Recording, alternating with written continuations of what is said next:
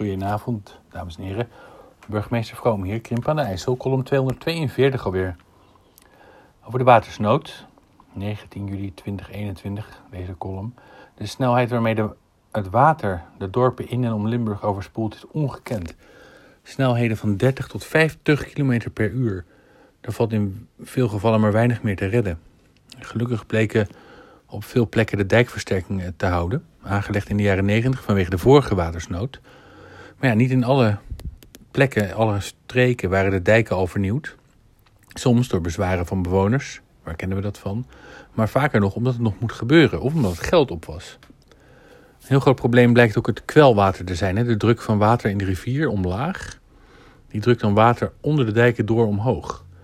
Nou, als wethouder water heb ik dat van dichtbij zien gebeuren in Noordwijk na de dijkversterking. Door de veranderende en de veranderde waterdruk op zee kwam opeens achter de dijk toch waterhuizen in. Namens onze veiligheidsregio ben ik portefeuillehouder waterveiligheid als burgemeester. In een speciale stuurgroep voor de hele Randstad zijn al een paar jaar bezig om te onderzoeken of de overheden er wel klaar voor zijn. De commissaris van de Koning in Zuid-Holland is dan de voorzitter en allerlei burgemeesters van Amsterdam tot Krimpen en alles ertussen zitten erin. Namens de Rijnmondse regio mag ik daar zitten, ook met wat dijkgraven.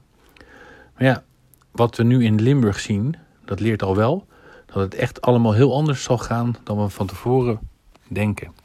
Dus wat kunnen wij nou leren van wat er in Limburg is gebeurd?